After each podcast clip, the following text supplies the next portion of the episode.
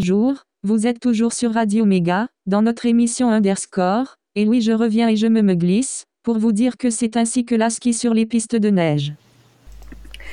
Bonjour Humaine, bonjour Doudou, bonjour Belle. Bonjour Cécile, et bonjour Lisa Et oui, elle est reviendue, amis auditeurs. euh, Et oui, elle devait en avoir assez de, des radios non libres. Elle s'est dit finalement, euh, j'étais pas si mal. euh, Allez, je reviens. Puis voilà. Elle fait son as euh, en faisant du ski. Mais que fait la police? Un sujet qui a du caractère. C'est ça, un sujet qui a du caractère. Et ça sera le sujet du jour que MMU nous a concocté avec la ski. Voilà, donc sur les codages de caractère. On passe à l'actu?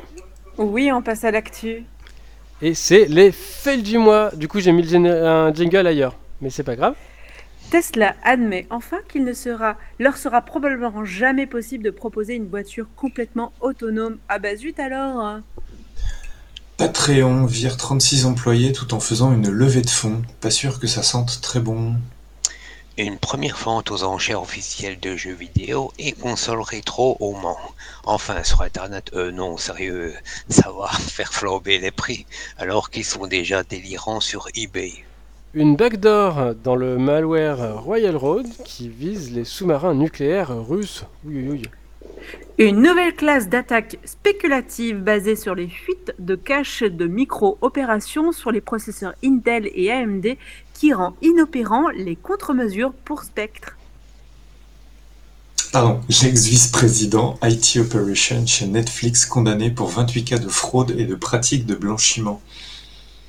Le magasin web ball.com escroqué de 750 000 euros. Les auteurs ont réussi à se faire passer pour Brabantia, un fournisseur, et indiqué que le numéro de compte de ce dernier avait changé. Un classique d'ingénierie sociale. Amazon, des ventes records et zéro impôt sur les sociétés en Europe en 2020. Encore Amazon gagne contre la Commission européenne et n'aura pas à payer les 250 millions d'arriérés d'impôts que celui-ci réclamait. Des, Jackpot.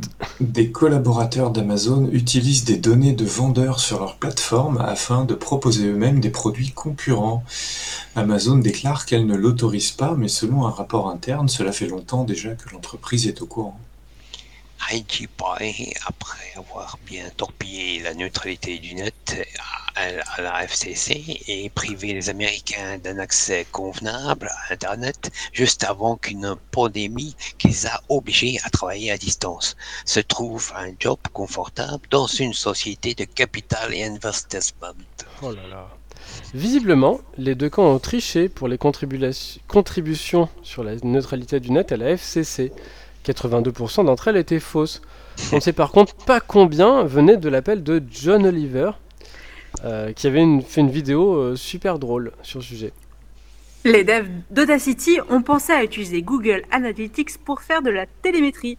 Ça ne plaît pas à tout le monde. Heureusement qu'ils font marche arrière, ce sera une option opt-in et n'utilisera pas le code de Google. Vulnérabilité d'exécution de code arbitraire dans un paquet de Node.js qui s'appelle underscore. C'est ballot.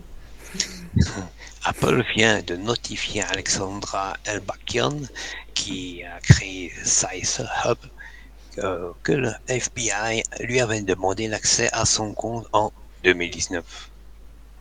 Apple est poursuivi en Grande-Bretagne pour avoir prétendument surfacturé les consommateurs pour les applications achetées. Les plaignants trouvent que la commission de 30% que les développeurs d'applications doivent verser à l'entreprise américaine est excessive et illégale.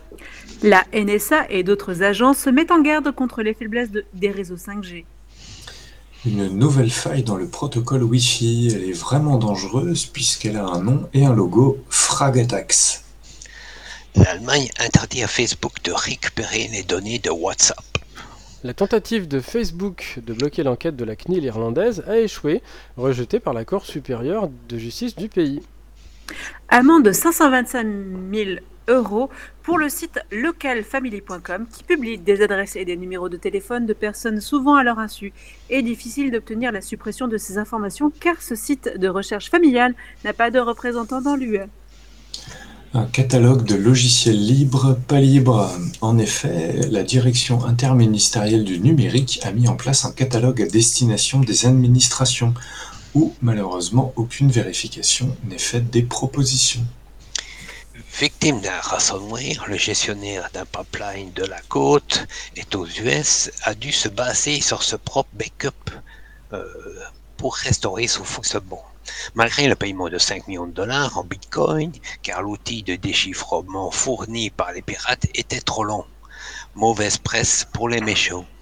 Ceci dit, le gang prétend avoir euh, perdu le contrôle de ses serveurs et c'est sous un jour que Joe Biden ait annoncé un plan pour les neutraliser. Du coup, c'est la faute de à Biden Bonne question. Pour espionner les Ouïghours, la Chine aurait organisé une compétition de hacking avec un prix de 200 000 dollars pour trouver une faille dans les iPhones et aurait bien gardé les informations pour eux-mêmes. Microsoft s'engage à laisser les données des clients européens en Europe. Qui les croit? Plus de 9000 smartphones ont été infectés par un virus transmis via de faux SMS prétendument du groupe belge Bipost, invitant l'utilisateur à installer une application. Il est possible de générer une empreinte numérique dans les navigateurs web, y compris le Tor browser, en listant les applications installées. La CNIL, impuissante face aux boîtes noires.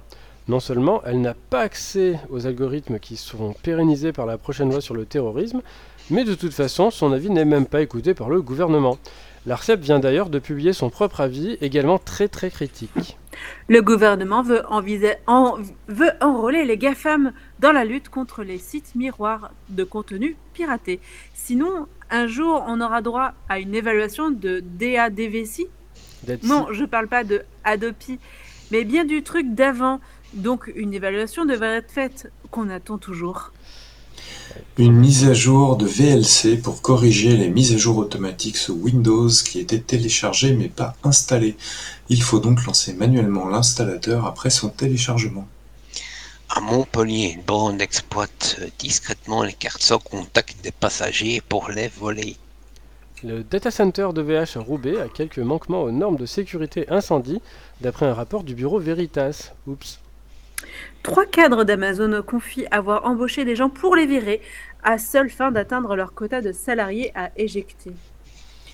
L'assureur AXA victime d'un ransomware après avoir indiqué qu'il ne couvrirait plus les paiements des rançons de ses assurés. Les pharmaciens se transmettaient des données personnelles à une entreprise sans nous demander, avec, et avec la bénédiction de la CNIL. Au revoir, à revoir dans Cache Investigation.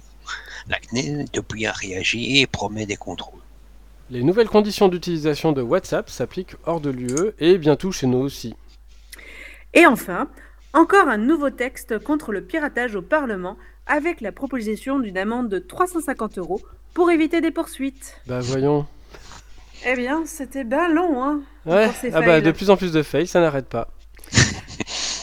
Tout de suite, on écoute Insert No Coins de Razer 911 pour écouter ensuite le sujet, le codage de caractères.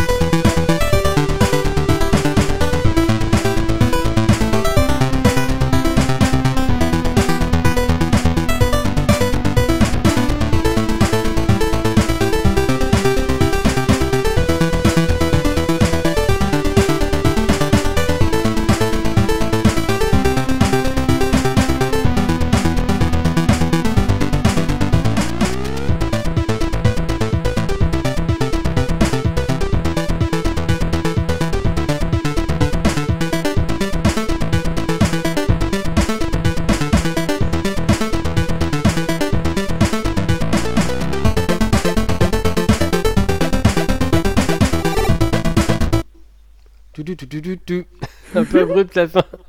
Mais c'est sympa. Insert... Ouais, et c'était Insert No Coins, euh, une musique issue de la démo de Razor 911, qui fait toujours partie des grands classiques de la démo scène. Et ouais. Et ben, le sujet. Ah, le sujet, alors tu, tu vas être tout chousse alors cette semaine? Euh, oui, ASCII, je chose mais. Alors je vais vous parler d'abord d'avant l'ASCII, parce qu'il y a eu l'avant et l'après. Et, et oui, je vous souhaitais vous parler un peu des codages des caractères, parce qu'il y a pas mal de choses à, à savoir là-dessus. euh, Pourquoi, euh, pourquoi on fait ça, pourquoi on fait autrement. Ah oui, c'est quand coup- ma page internet elle, s'affiche et puis euh, il y a des caractères tout bizarres, c'est ça? Et ben justement, c'est un peu à cause de ça en effet. Ah, C'est parce que c'est le, le codage des caractères est pas spécifié sur le serveur, ou alors il est mal spécifié. Et du coup, le navigateur, il croit que c'est un certain codage, et du coup, euh, il se trompe. Donc mon ordinateur il quoi. m'insulte pas en fait. Non, il fait ce qu'on lui demande, c'est juste qu'on lui demande pas correctement. D'accord. Voilà, voilà. Donc ça permet d'expliquer ce genre de, de trucs. Alors avant la ski, parce que avant de chausser les skis, euh, pour rappel, depuis Ada Lovelace, on sait qu'un ordinateur peut manipuler autre chose que des nombres, à condition que l'on transcrive ces autres choses en nombres avant. L'unité la plus pratique au début de la micro-informatique était l'octet, un paquet de 8 bits pouvant chacun être un 1 ou un 0. On peut ainsi avoir une valeur de 0 à 255. Si on décide que chaque lettre a une de ces valeurs, on peut ainsi coder une chaîne de caractères comme une suite d'octets. Alors c'est bon, on a 28 lettres dans l'alphabet, plus 10 chiffres, il reste largement de la place pour la ponctuation, non? Alors oui et non. Alors on a déjà les majuscules, hein, donc ça fait 26 lettres de plus, parce que si on, on dit que c'est pas les mêmes. Euh, et en fait, les premiers micro-ordinateurs ne géraient pas tous les minuscules. Il y en a beaucoup euh, qui n'avaient que les majuscules, ou alors c'était en option, il fallait une carte en plus, etc. Et puis il faut encore décider de dans quel ordre on met tout ça. Et tout le monde n'était pas d'accord. Déjà le début, euh, voilà, chacun fait plus ou moins tout seul dans son coin comme il a voulu. Par exemple, chez IBM, ils ont pondu le BCDIC, Extended Binary Coded Decimal Interchange Code. Notez que le nom indique déjà que c'est une extension d'un codage existant, utilisé pour les cartes perforées. Donc ça, remonte. hein. Et il existait déjà six variantes, plus ou moins compatibles entre elles. Donc déjà, c'est mal parti. Commodore a aussi sorti son propre codage pour le PET. Avant le, le VIC-20, le Commodore 64, il y a eu le PET. Et ils ont appelé ça le PET Ski. Ou, euh, voilà. Et puis, il y avait euh, tout plein d'autres choses. Il y a notamment les services dérivés du vidéotex qui aussi ont leur propre encodage. Par exemple, le CEPT2 pour le Minitel.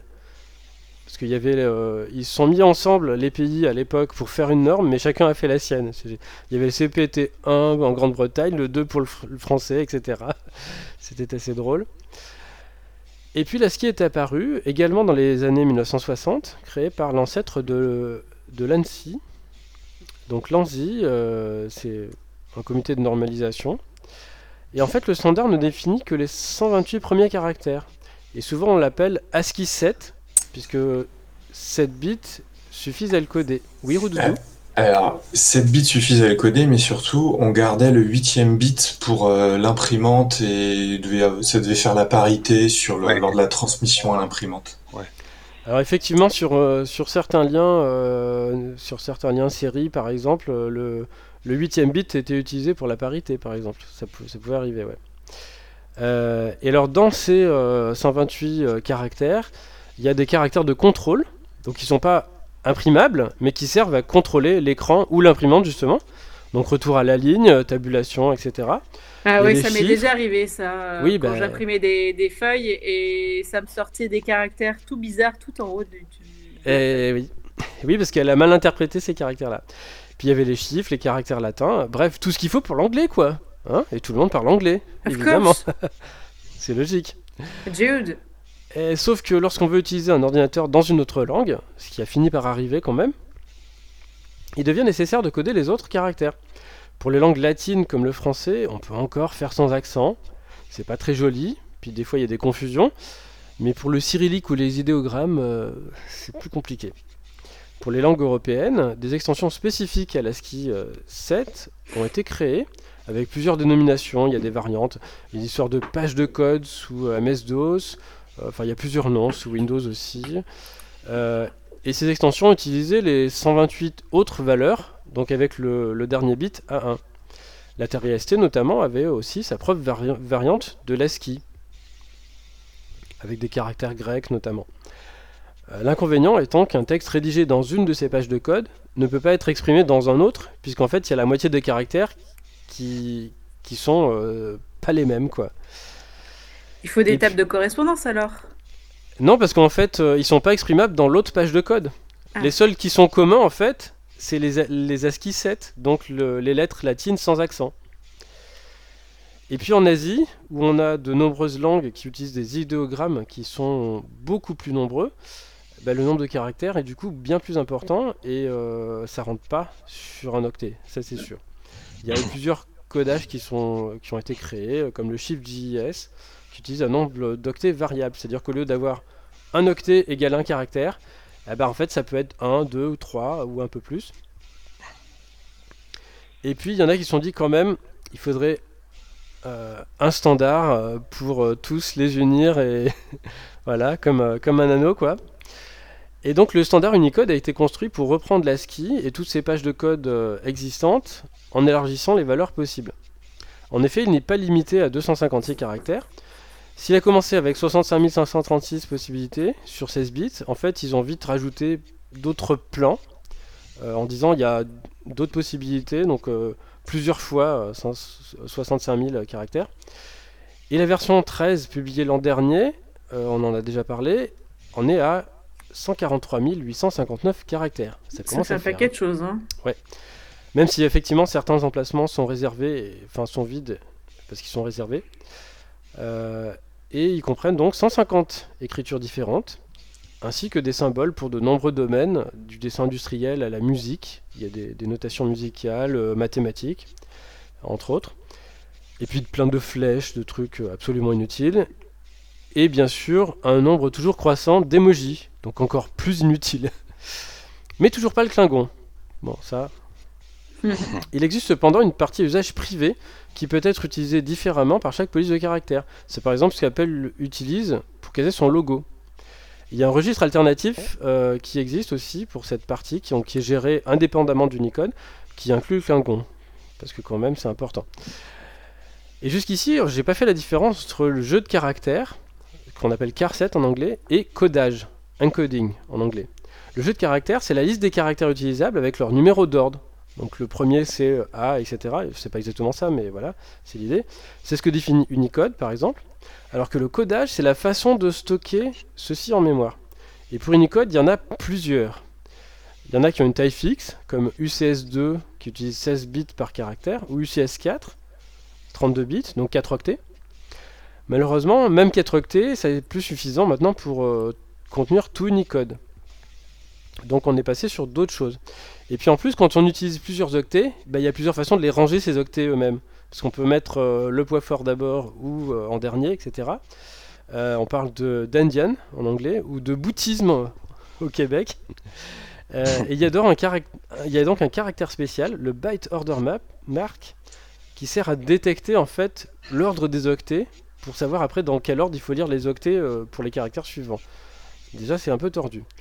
Et ensuite, il y a une autre famille de codage, donc Unicode Transformation Format, qui lui utilise une longueur variable de mots, soit des octets pour UTF-8, c'est sur 8 bits, ou plus large, comme UTF-16, qui est sur 16 bits.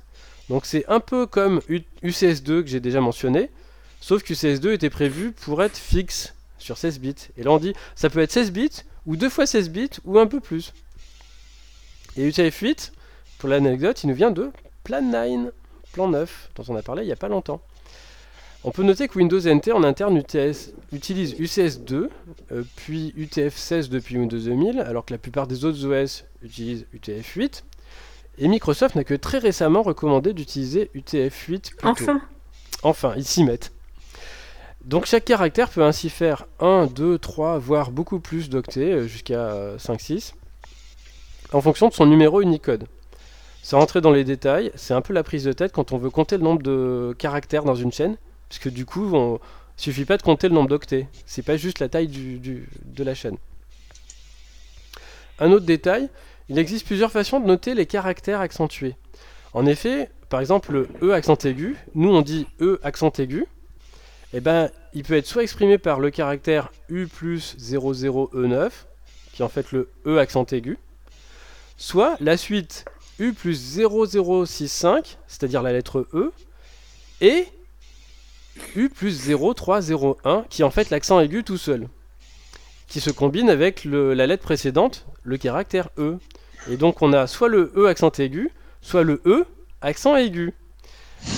Et c'est ça la différence entre macOS, qui utilise le format, euh, le format NFD, c'est-à-dire décomposé, avec le E et puis l'accent après, et tout le reste du monde qui utilise le format NFC, qui dit c'est le caractère E accent aigu. Donc c'est pour ça que des fois, entre les, les transferts de fichiers, entre macOS et Linux ou Windows, des fois il y a des, des petits soucis. Et oui, parce que vos noms de fichiers, après, ils se transforment. Et ouais. Bref, toutes ces différences, malgré un même standard, expliquent que parfois on a du mal à lire un fichier texte et qu'il faut parfois deviner le jeu de caractères, le codage ou d'autres paramètres. Et je vous ai pas tout dit, hein. mais enfin c'était déjà pas mal. Ouais. J'espère que je vous ai Ouais. pas perdu. Non, non, non, merci bien, MMman. C'est sûr que c'est pas toujours évident, mais au moins ça met en lumière euh, des choses que tout le monde n'a pas forcément conscience et qui se retrouvent face à des problèmes qu'ils n'arrivent pas à comprendre. Et voilà, ça peut être une, une des réponses euh, sur lesquelles vous êtes tombé. euh, Et bien sur sûr, il y aura plein de liens, comme d'habitude, sur triplea.fr. On fait une petite pause pour euh, après se retrouver à- pour l'agenda? A tout de suite. À tout de suite.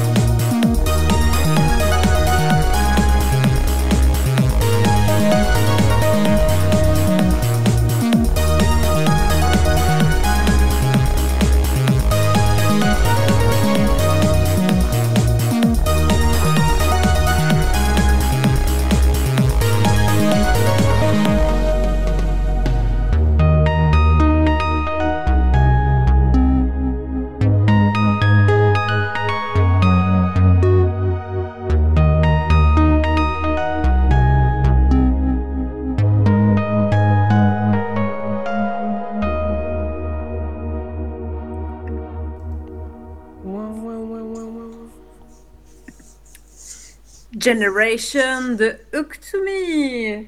Petite euh, clin d'œil à la musique euh, des démos Amiga. Et on passe à l'agenda? Passons à l'agenda. Rappelons que l'agenda est celui de la semaine passée lors des rediffusions le samedi. Libre Graphic Meeting. Le Libre Graphic Meeting est une réunion annuelle sur les logiciels libres. Organisé chaque année depuis 2006, le Libre Graphic Meeting vise à attirer les développeurs, les artistes et les professionnels qui utilisent et améliorent les applications graphiques de logiciels libres. LGM favorise les discussions entre développeurs de logiciels, les utilisateurs et le grand croisement de ces deux catégories. Contrairement à de nombreux événements consacrés aux logiciels libres, LGM a toujours eu une forte orientation artistique avec des designers et des artistes présentant leur travail aux côtés du travail des développeurs de logiciels et je m'insurge contre cette news car les développeurs sont aussi des artistes. Exactement. Ce sera du 27 au 30 mai en ligne et à distance. Matt Bell, tu as coupé ton micro. Bon bah je l'ai fait alors. C'est dit tour le Royan. Donc c'est il vous propose de redécouvrir les tiers-lieux du Royan. Trois visites de lieux, présentation des activités et échanges avec les équipes de Le Chalutier, Le Hublot et la Place des Possibles. Et non sympa, hein. Euh, du masque obligatoire, donc c'est vendredi 28 mai de 9h30 à 13h30 dans les différents lieux. Euh, web binaire, sexe et genre numérique compté avec les femmes. Dans cette intervention, Anne-Marie Kermarek, professeure en informatique à l'école polytechnique fédérale de Lausanne, dressera un état des lieux et des amours compliqués entre le numérique et les femmes, du manque de féminisation de ce secteur si prometteur, mettra en lumière quelques pionnières du domaine et proposera quelques pistes pour accélérer le changement. C'est le 28 mai à 14, de 14h à 16h30, c'est gratuit et en ligne. Et enfin, Assemblée générale annuelle 2021 de Facile. L'AG de Facile, l'association pour l'appropriation collective de l'informatique libre. Ce sera en ligne le 29 mai de 10h à 12h, heure de Montréal. Donc vous rajoutez 5 heures, je crois. Mhm. Il faut retirer 6 heures. Du Ah, faut retirer. Mais oui. Qu'est-ce qu'on a euh, Alors, on a euh, ASCII Flow pour faire de l'art ASCII en ligne. euh,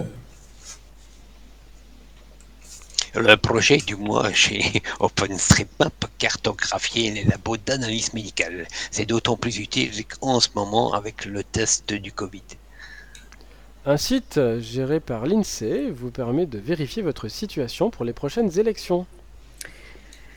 Euh, vous voulez découvrir facilement de la musique euh, libre sympa? Simplement abonnez-vous au flux RSS euh, du site auboutdufil.com.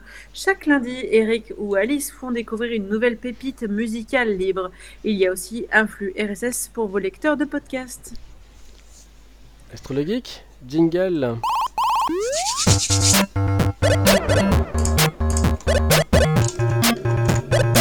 astrologique, Season Min, Lelio Dallas Proxipass. Mais oui, je sais. Elle sait ce que c'est qu'un Praxipass. Elle sait ce que c'est un Proxipass. Makounet, je suis sans voix, ou plutôt je suis iPhone.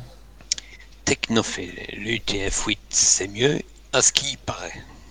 Musicien, c'est trop tendu les cordes. Donne-moi un peu de moog. Électronicien, tous ces transistors, euh, c'est la fête à la maison. YouTuber, c'est filmé en bullet time? Non, en bullet time.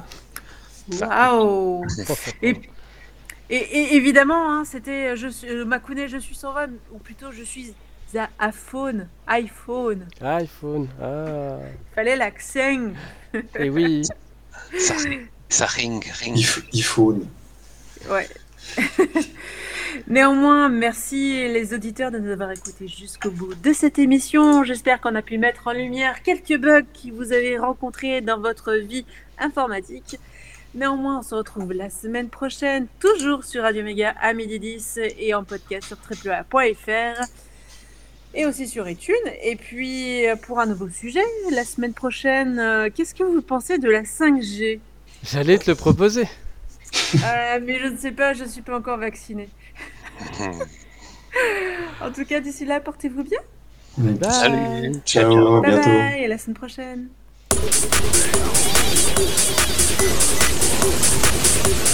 Thank